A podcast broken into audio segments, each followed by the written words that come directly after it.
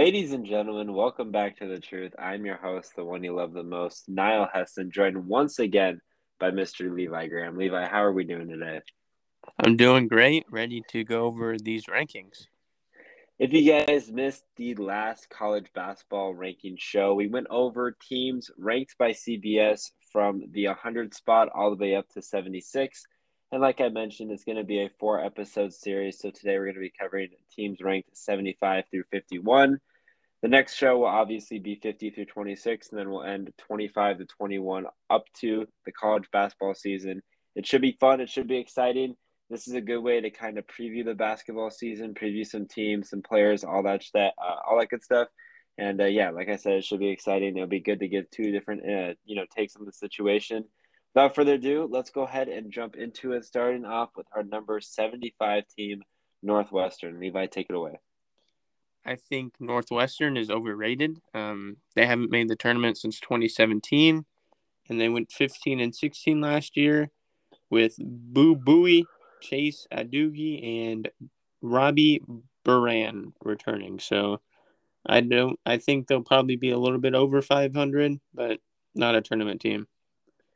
Yeah, Northwestern's always tricky. Chris Collins has done a good job with that program, relatively speaking. But going up against the Big Ten this year, especially some of the teams like Wisconsin, Purdue, um, Ohio State, it's going to be difficult to contend with teams like that. So, not sure how I feel about Northwestern this year. Although they do have some returners, like you mentioned, they also have some nice. Will get established in a couple years down the line. So, as far as this year, I don't think it's going to be that big of a team, but you never really know. They're always, you know, a team that can contend. So we'll see if Northwestern is able to make the tournament this year. Number 74, West Virginia. I think this is an underrated team. I know they struggled a little bit last year, but Bob Huggins is a great coach. Uh, they bring one starter back and Kedron Mitchell, who only averaged five points a game. Uh, they got an Iowa transfer, Joe Toussaint, Texas transfer, Tre Mitchell, who was at uh, UMass and averaged like 20 a game there and they also have Emmitt Matthews, who averaged like 12 a game for them last year.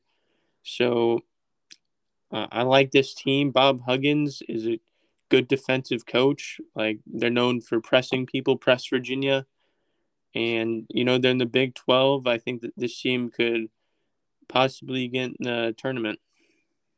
West Virginia is interesting. I'm really just going to cover Joe Toussaint because he comes from Iowa, you know, the school that I uh, support and follow. Toussaint's a terrific guard. I think he'll match up better, better in the Big 12 than he would in the Big 10.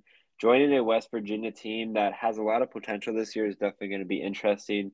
You mentioned what Bob Huggins has done for that program. He recently got inducted into the Hall of Fame. He's a really great coach. Obviously, very good defensive team. I think going in the Big 12, the games that they're going to be playing against Iowa State, Texas, Baylor, those schools, it's going to be vital to have good defense. Joe Toussaint from Iowa brings tremendous defense and I'm really excited to see what this West Virginia team can do moving forward.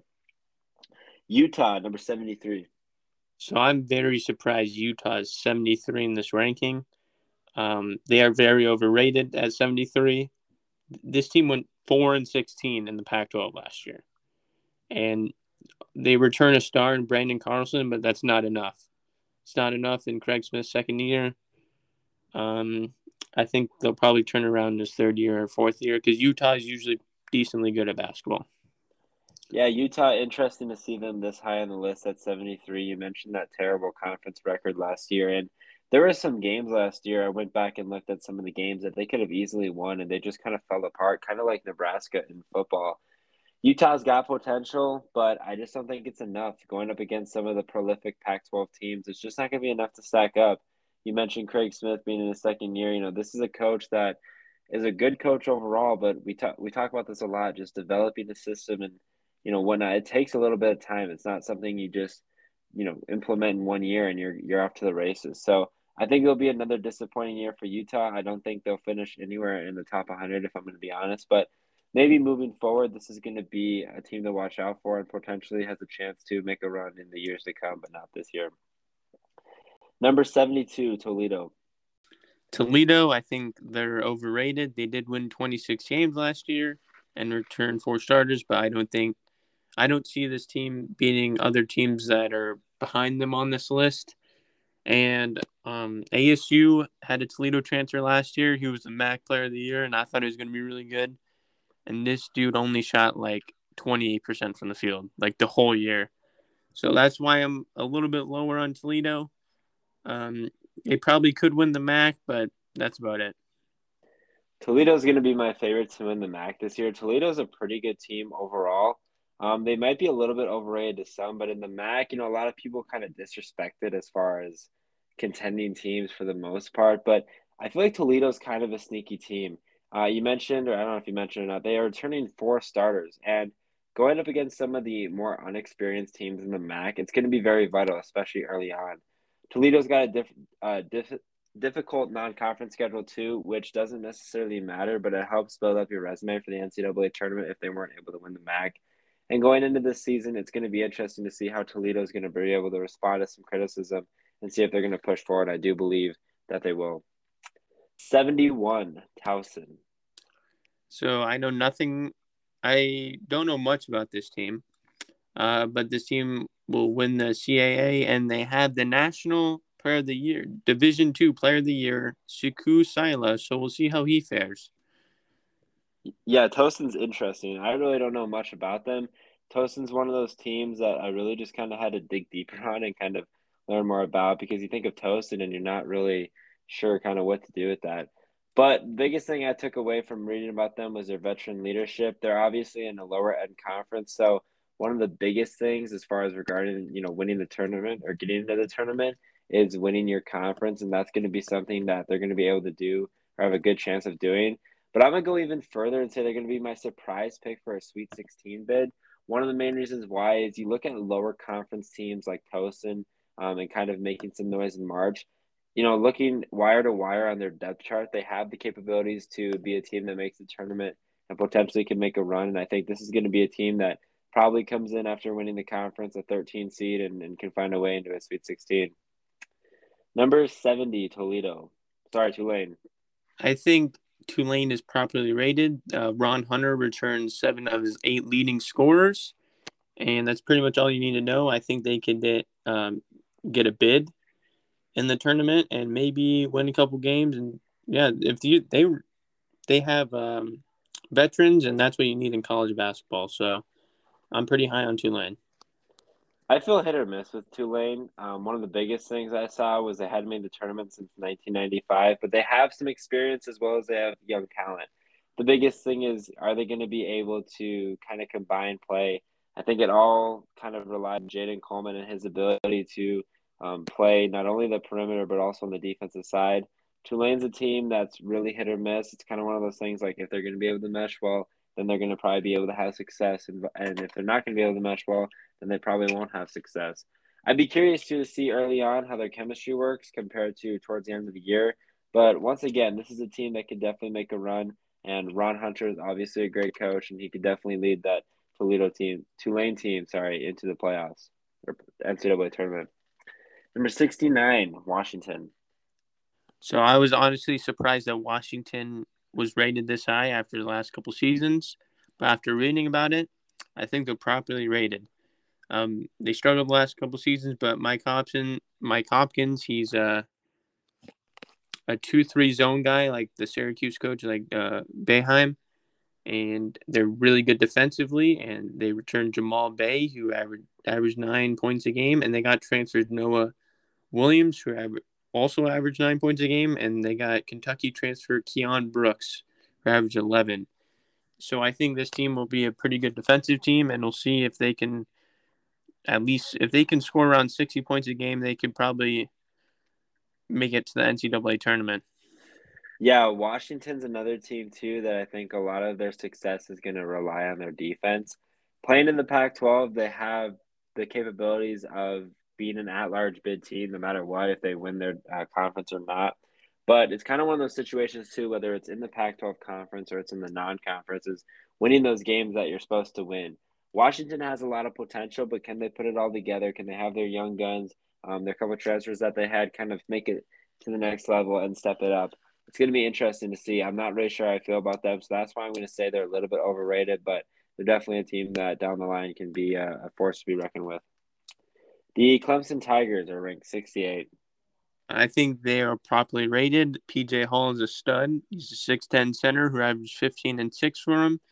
Um, this past year, he did have an injury in the offseason, and he will be a key part of this team. And Brad Brownell has done a great job with Clemson. Clemson, I feel like they're going to find a way to win and sneak into the tournament no matter how well they play this year. They're a surprise team to make the Elite Eight, in my opinion, because of their depth. Their depth is something that I think is underrated, and not only for Clemson, but just in general. Like having good depth is huge because you know, God forbid an injury happens. That's one of the situations, or if players are just not playing well, you need to substitute um, in and out. I think Clemson's a little bit underrated in the ACC. Obviously, you look at teams like North Carolina and Duke, and respectively so, but Clemson's a team that can kind of be a sleeper team to maybe sneak into the top five or potentially a top four or three um, in the Pac-12 or sorry, the ACC conference, and um, potentially make it deeper in the tournament. So I'm gonna have an eye on Clemson. I think definitely they're gonna make a lot of noise, and they're definitely underrated. Number 67, Temple. I think this team is overrated. This team hasn't finished in the top 50 in the NCAA KenPom rankings in a decade, uh, but they should have double digit wings in uh, Battle, Damian Dunn, and Zach Hicks. So we'll see what they can do. But I don't think this team has enough to make the tournament this year. You talk about them not having enough, and that kind of reiterates the point about having depth because Temple's a team that needs to stay healthy. Otherwise, if they don't stay healthy, they're going to be screwed.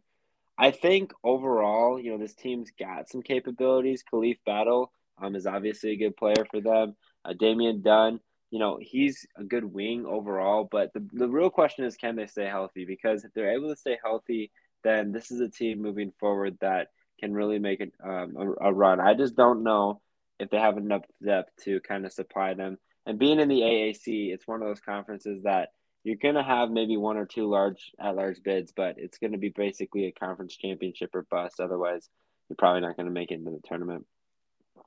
Loyola Chicago, 66.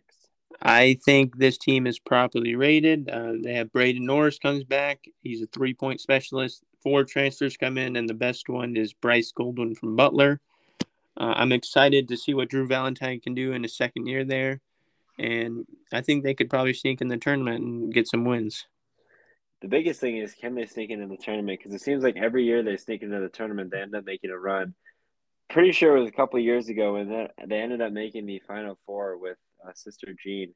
Yeah. This is a team that's tournament bound that also doesn't get enough recognition. The biggest thing is like, can they make the tournament? Because once they get there, it's like, okay, well, they've made the tournament. They continue to make a run. It's actually kind of insane.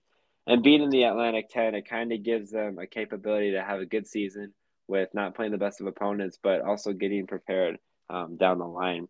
I think the transfer thing is going to be huge because I believe they had four or five transfers coming to join their program. And not only was making those runs in the tournament good for the program, but it kind of provides an, a winning culture and an opportunity to win. I think that attracts a lot of college athletes. So that's definitely something going for them. Obviously, if they make the tournament, they're probably going to make a run because it seems like every year they make the tournament, they end up making a run no matter what seed they are.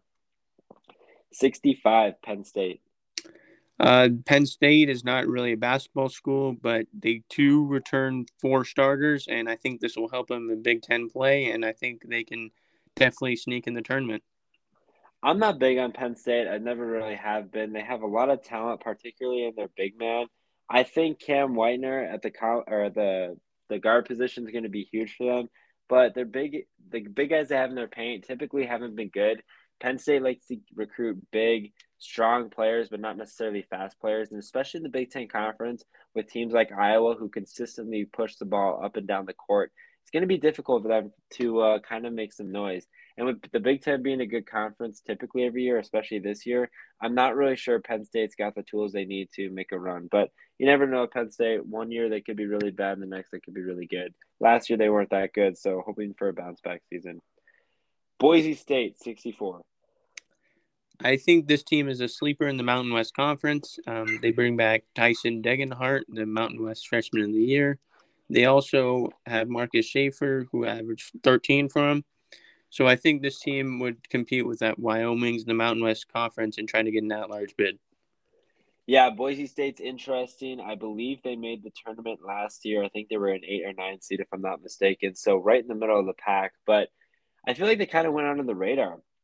You know, he was our he was one of these guys. The team was one of those teams that was just like fundamentally sound. They did everything they needed to do. I think their offense was a huge credit for that. Their scoring was absolutely insane. And moving forward, you know, I think bouncing back with players from last year's tournament team, they're going to provide that experience. And, you know, they've been there before. They've made the tournament, they've made the big dance. And that's something that's going to be huge. It kind of relates to the veteran leadership they have. So I like Boise State this year. I think, again, they could potentially be a sleeper team. And really moving forward, it could be a positive thing for them and, you know, that Mountain West Conference. How about Seton Hall at 63? What are your thoughts? Uh, I think they are properly rated. Holloway comes from St. Peter's, and uh, St. Peter's had that miraculous run last year. The top eight in the rotation are all juniors and seniors, and that's experience. And I think this team could probably sneak in the tournament and get some wins. Yeah, obviously, if you're able to coach St. Peter's team to the Elite Eight like Holloway did last year, I was, I mean, that was pretty remarkable. Um, I'm not gonna lie. I remember when they beat Kentucky, I was like, "There's no way that happened," and they just kept winning. So that takes some serious coaching. Because yeah, St. Peter's was a good team. You know, they had those shooters. The mustache was was everything. It, it's just like going over to Seton Hall. It's kind of where a lot of coaches at lower level schools, when they make the tournament, make some noise, end up going to take a bigger job at a bigger school. It's always a transition because you're one of those coaches for example, at St. Peter's, where you're pretty much running the conference and you know winning consistently because the teams aren't that good. Now you shift gears to Seton Hall's conference, and although you're going to be able to have success, you know, to losing games, and how are they going to bounce back and overcome? I think they're in a positive spot this year. I think they'll make the tournament, um, you know, easily. I don't think they'll be a last four in team or anything like that. But um, it's definitely going to be a challenge early on, especially reestablishing connections and all that stuff. LSU Tigers at 62. LSU is overrated. This team is under investigation, and when Matt McMahon took over, they did not have a scholarship player left. So that means they're bringing in all transfers. Their chemistry is not going to be there. I think they're a little bit overrated for what position they are ranked.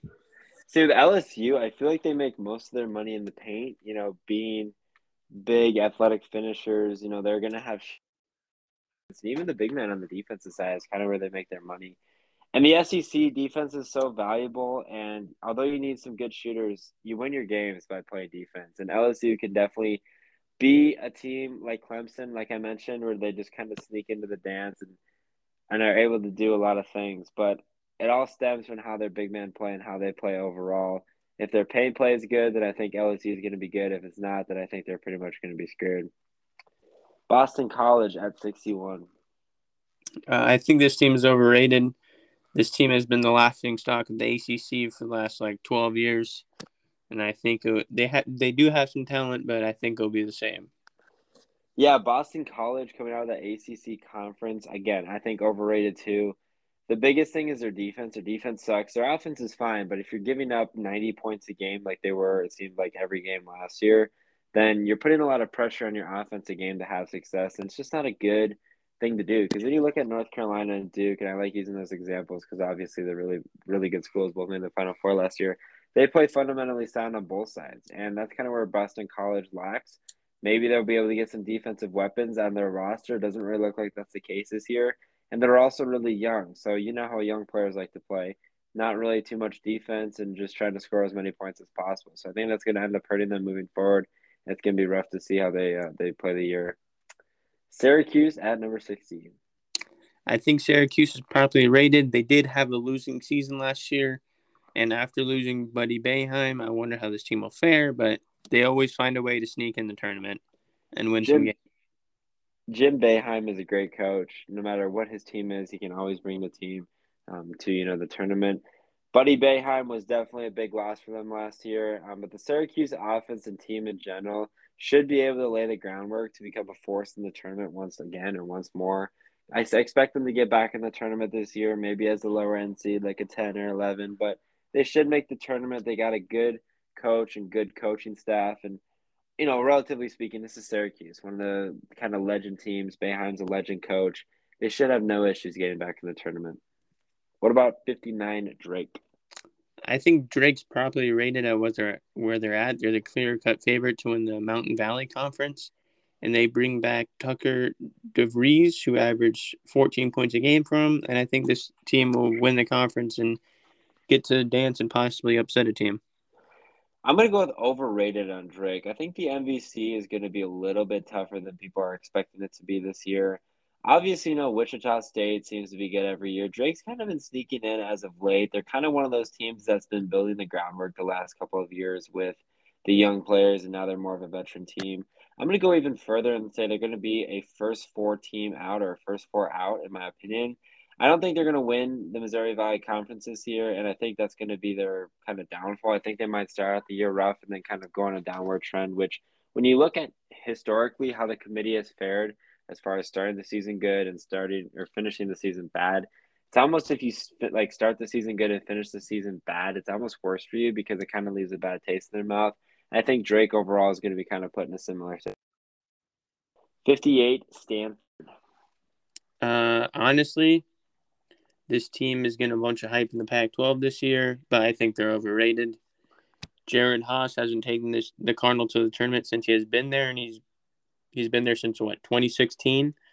Um, this is do or die year, but the only upside to this, they have a couple upsides. They have returning freshman Pac 12 Player of the Year in Harrison Ingram, and they uh, have a four star recruit in Jalen Thompson. So I think this team is overrated at where they're at in 58, but we'll see how they do this here.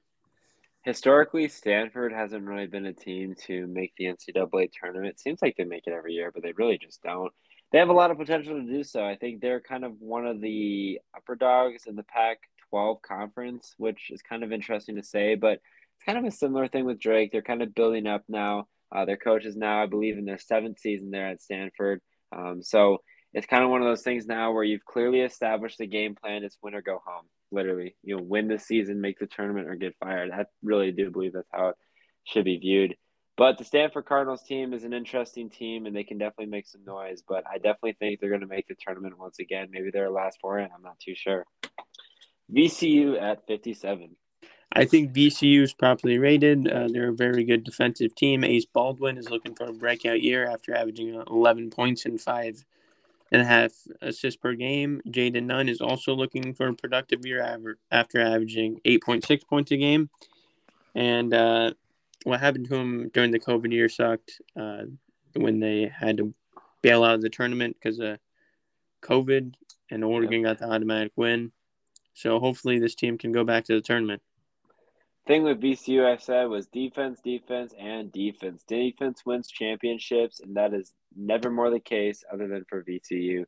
VCU is going to win and have success in their defense, and I really like their defense. Like you mentioned, that heartbreak in the tournament a couple years ago definitely was heartbreaking for an for me as an Iowa fan because Iowa played Oregon that first or that round of 32 game and got absolutely whooped. So see what VCU is going to be able to do, see if they're going to be back in the tournament, but it all relies on their defense. North Texas at 56. Uh, overrated. I know they had 25 wins last year, but being ahead of some of the Power Five schools, I don't think they should be ahead of them. You know, looking at 56, I don't know if it's an appropriate rating. I do think they're one of the front runners for the Conference USA Championship. And I think what they were doing with these rankings too was some of these lower end or mid major schools, they were kind of bumping them up, even though their team might not be fundamentally sound. I say this a lot, but I do think defense is again important for North Texas. In the Conference USA, not really known for defense, a lot of offensive scorers. And I feel like that's the case for a lot of lower end majors. But North Texas historically has had a pretty solid defense. I think this year that's going to continue to stay the same. And they're able to play defense effectively. Hey, you know, maybe they're going to win the Conference USA and get that automatic bid. But, you know, a 25 win team last year doesn't really mean much because losing a couple and having guys deal with injuries can completely change the season. 55 Ole Miss. Ole Miss, I think they're properly rated. Daeshun Ruffin will lead this team to an average SEC record and possibly uh, a bit uh, at large bid. Matthew Murrell is the one guy that really stood out for me of Ole Miss, and I think is just his dual threat, his ability to play offense and defense. Ole Miss is interesting. I don't know too much about them as a basketball program until I was, you know, kind of looking them up a little bit more. I don't know. The SEC, I feel like it's going to be sneaky good this year. You know, I think we look at football, obviously, the SEC is insane. I feel like basketball is relatively good. It's I feel like the SEC is just like solid. It's not like a conference that's really good or really bad. It's just solid. More probably better than, you know, compared to being worse. But Ole Miss is one of those teams that I think is middle of the pack. So I think they're a little bit um, overrated. But then again, they're a team that can easily make the tournament. I think, you know, Matthew Murrell is going to be the, the best player for their team and be one of the reasons why he has success. So hopefully they're able to, he's able, able to stay healthy. The Terrapins of Maryland at 54. I think Maryland's underrated. They always play good defense. Uh, a sleeper in the Big Ten. They got two transfers in Charlotte point guard Jahmir Young and Georgetown shooting guard Donald Carey. Yeah, transfers are always huge, but for Maryland especially, I feel like every year they're seeming to get more and more transfers. They also got a new coach, and this has the makings to be a good year. My only concern is, you know, will they mesh effectively, and how will their chemistry be on point? I think they're going to figure it out. I do have them as one of my upper teams in the Big Ten. They just play fundamental basketball. They play both sides really well. Obviously, you mentioned the defense portion, but their their offense has gotten better. Before it was just a really defensive focused team, but now they're getting some shooters. Like you mentioned, transfers. Transfers are always good because a lot of them come. I shouldn't say a lot, but typically, especially when you go to a team like Maryland, they come from higher, you know, universities, learning a lot, and it's to be interesting to see how Maryland plays this year. But I'm really liking them, and I think they have a good chance to be great. The BYU Cougars at 53. I usually love BYU, but I think they're a little bit overrated this year. Um, they're going to miss Alex Barcelo, who is their point guard and averaged 17 a game for from. I feel like he was kind of like Jimmer Fredette, kind of in a way, where he would just run around the three point line and hook up threes and make them. And I think they're really going to miss that from Barcelo. Yeah, Jimmer Fredette's going to be a interesting, you know, loss like eight years ago for them but I don't think BYU has been good since the Jimmer Fredette days. Obviously, Jimmer Fredette was a freak. I also think this is, you know, a do or die season for them because they're moving to the Big 12 after the season and looking at the Big 12 and how they've been able to play with Baylor, Kansas, Iowa State, TCU even thrown in the mix. BYU is a team that really I think is going to struggle in the Big 12, especially if they're not able to pick it up this season you know, they have a decent schedule. They're going to face some marquee matchups. It's going to be huge for them overall. But the real question is, how are they going to be able to play? Because, like I mentioned, I just haven't really liked the program that they've been at since Jimmer Fredette, oh, so long ago, was on that team. Cincinnati, 52. Uh, Cincinnati properly rated. Uh, they brought in a top 20 2023 class and – 6'11 center Viktor Lakhin. If he performs, watch out for this team. Yeah, I do think a lot of people aren't talking about Cincinnati, but they're definitely a team that can be a sleeper run. I think they'll for sure make the tournament. I actually have them being as like a five or six seed. I just think the depth that they have too. I mean, they have tremendous depth. They have good scores. They have good defenses. All the makings for you know a good season. And like I said, I think people kind of underestimating them will almost fuel uh, the Flames and, and make them to continue to push forward. So I like Cincinnati a lot this year. And then the final team in this show, NC State at 51. I think NC State is properly rated. Uh, they bring back Terquavion Smith. Also, they went to the transfer portal and got a 6'9", 315 pound DJ Burns, and they also got a sh- shooting guard from uh, from Ole Miss, Jarkel Joiner So I think this team will fare pretty well in the ACC and hopefully make the tournament. I'm going to be the opposite, actually. I mean, you can't do much worse from last year. They only won 11 games. The young players they had also are coming back. Just not really buying the hype. I don't think a complete turnaround is going to happen. I think, you know, they're going to be moving forward in a positive direction. But I think next year, after this year, they, you know, is where they're going to really step up and, and be great. The ACC, it's difficult enough, but they could make some noise. I'm just not buying the hype. I think they're a really hit or miss team, and I'm leaning towards miss for the most part for uh, for NC State. Well, that's going to wrap up this team ranking show from 75 to 51. We are halfway through. We are now getting to the good teams, the good stuff. Teams 50 through 26 will be posted tomorrow, and then on Sunday, teams 25 to team 1 will be posted on Sunday, and then Monday, college basketball season is back and we are excited as ever. I appreciate you guys listening to another episode of The Truth. I hope you guys did enjoy it. If you guys did, make sure you follow The Truth on Twitter at The Truth as one to stay up to date with the latest information regarding The Truth, including podcast dates, podcast uploads, and other important information of value you do not want to miss. Until next time, it is your host, the one you love the most, Niall Hessen, joined by Levi Graham, signing out. Take care and good night. Peace.